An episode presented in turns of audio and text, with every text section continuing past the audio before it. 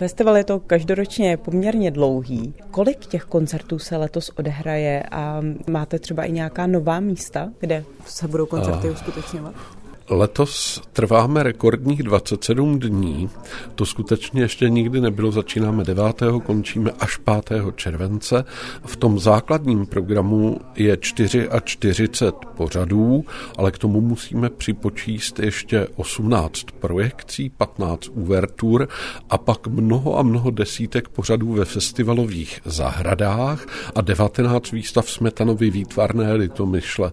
Když to vezmu suma sumáru, mluvíme přibližně o 150 akcích, to znamená tak tři, čtyři i více denně, ale je to rozprostřené víceméně po celé Litomyšli a my doufáme, že to organizačně zvládneme, i když v těchto chvílích tam panují opravdu chvilky i napětí. Myslím si, že z těch nových míst bych vyzdvihl určitě kostel svatéAny, který byl nedávno krásně zrekonstruován a my jsme v něm dosud ještě žádnou festivalovou akci nedělali.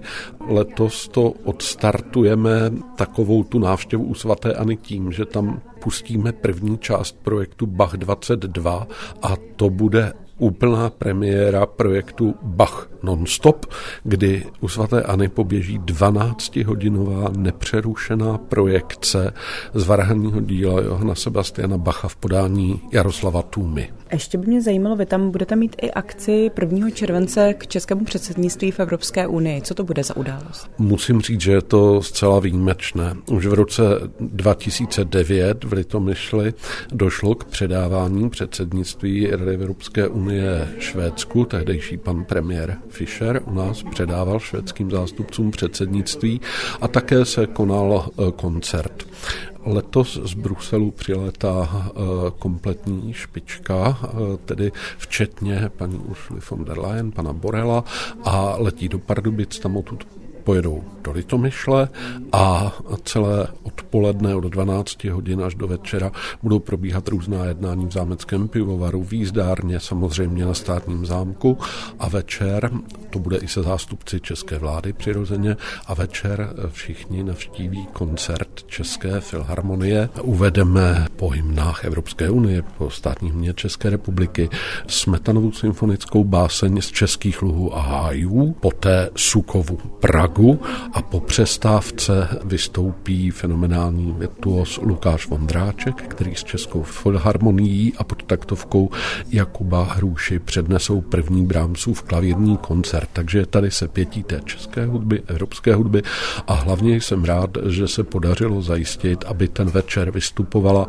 opravdu nejreprezentativnější česká interpretační špička, ať už zmíní jméno Hruša, nebo Vondráček, nebo Česká filharmonie. Pojďme se ještě vrátit na začátek festivalu, čím zahájíte, eh, jakým koncertem a ještě poprosím vaše, já vím, že to je vždycky těžké, ale vaše aspoň nějaké dva, tři typy nejzajímavějších koncertů.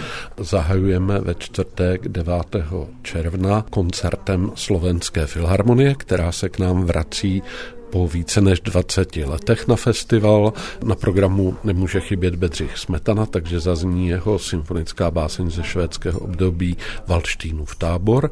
Poté výběr z Málorova eh, písňového cyklu Chlapců v kouzelný roh v přednesu našeho rezidenčního umělce Adama Plachetky a slovenské solistky, která působí zejména v Německu Jany Kurucové a potom snad už symbolicky jako předzvěst nových časů Dvořákova Novosvětská symfonie.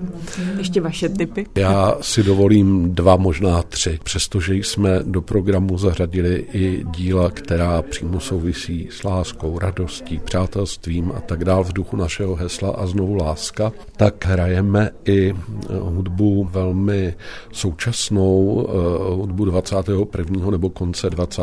století. Mimo jiné ve čtvrtek 16. června v piaristickém kostele uvedeme, tedy v české premiéře, Requiem za mého přítele Zbigněva Preisnera, což je přenádherná skladba, která se tady dosud nehrála. Myslím také proto, protože má zcela mimořádně náročné obsazení.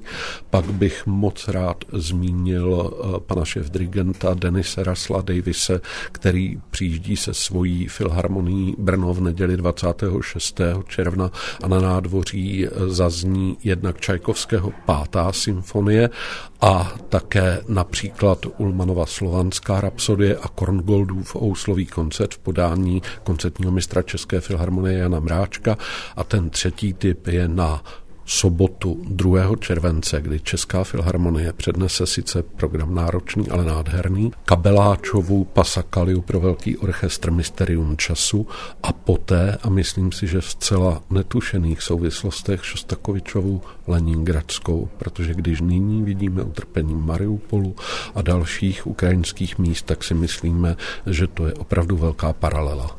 Nějakým způsobem tu Ukrajinu ještě budete reflektovat? Třeba pozvali jste i nějaké ukrajinské hudebníky, muzikanty, skladatele? Tento program vznikal dříve, než došlo k agresi na Ukrajině, takže se spíš domnívám, že půjde o celou řadu otevřených i skrytějších symbolů.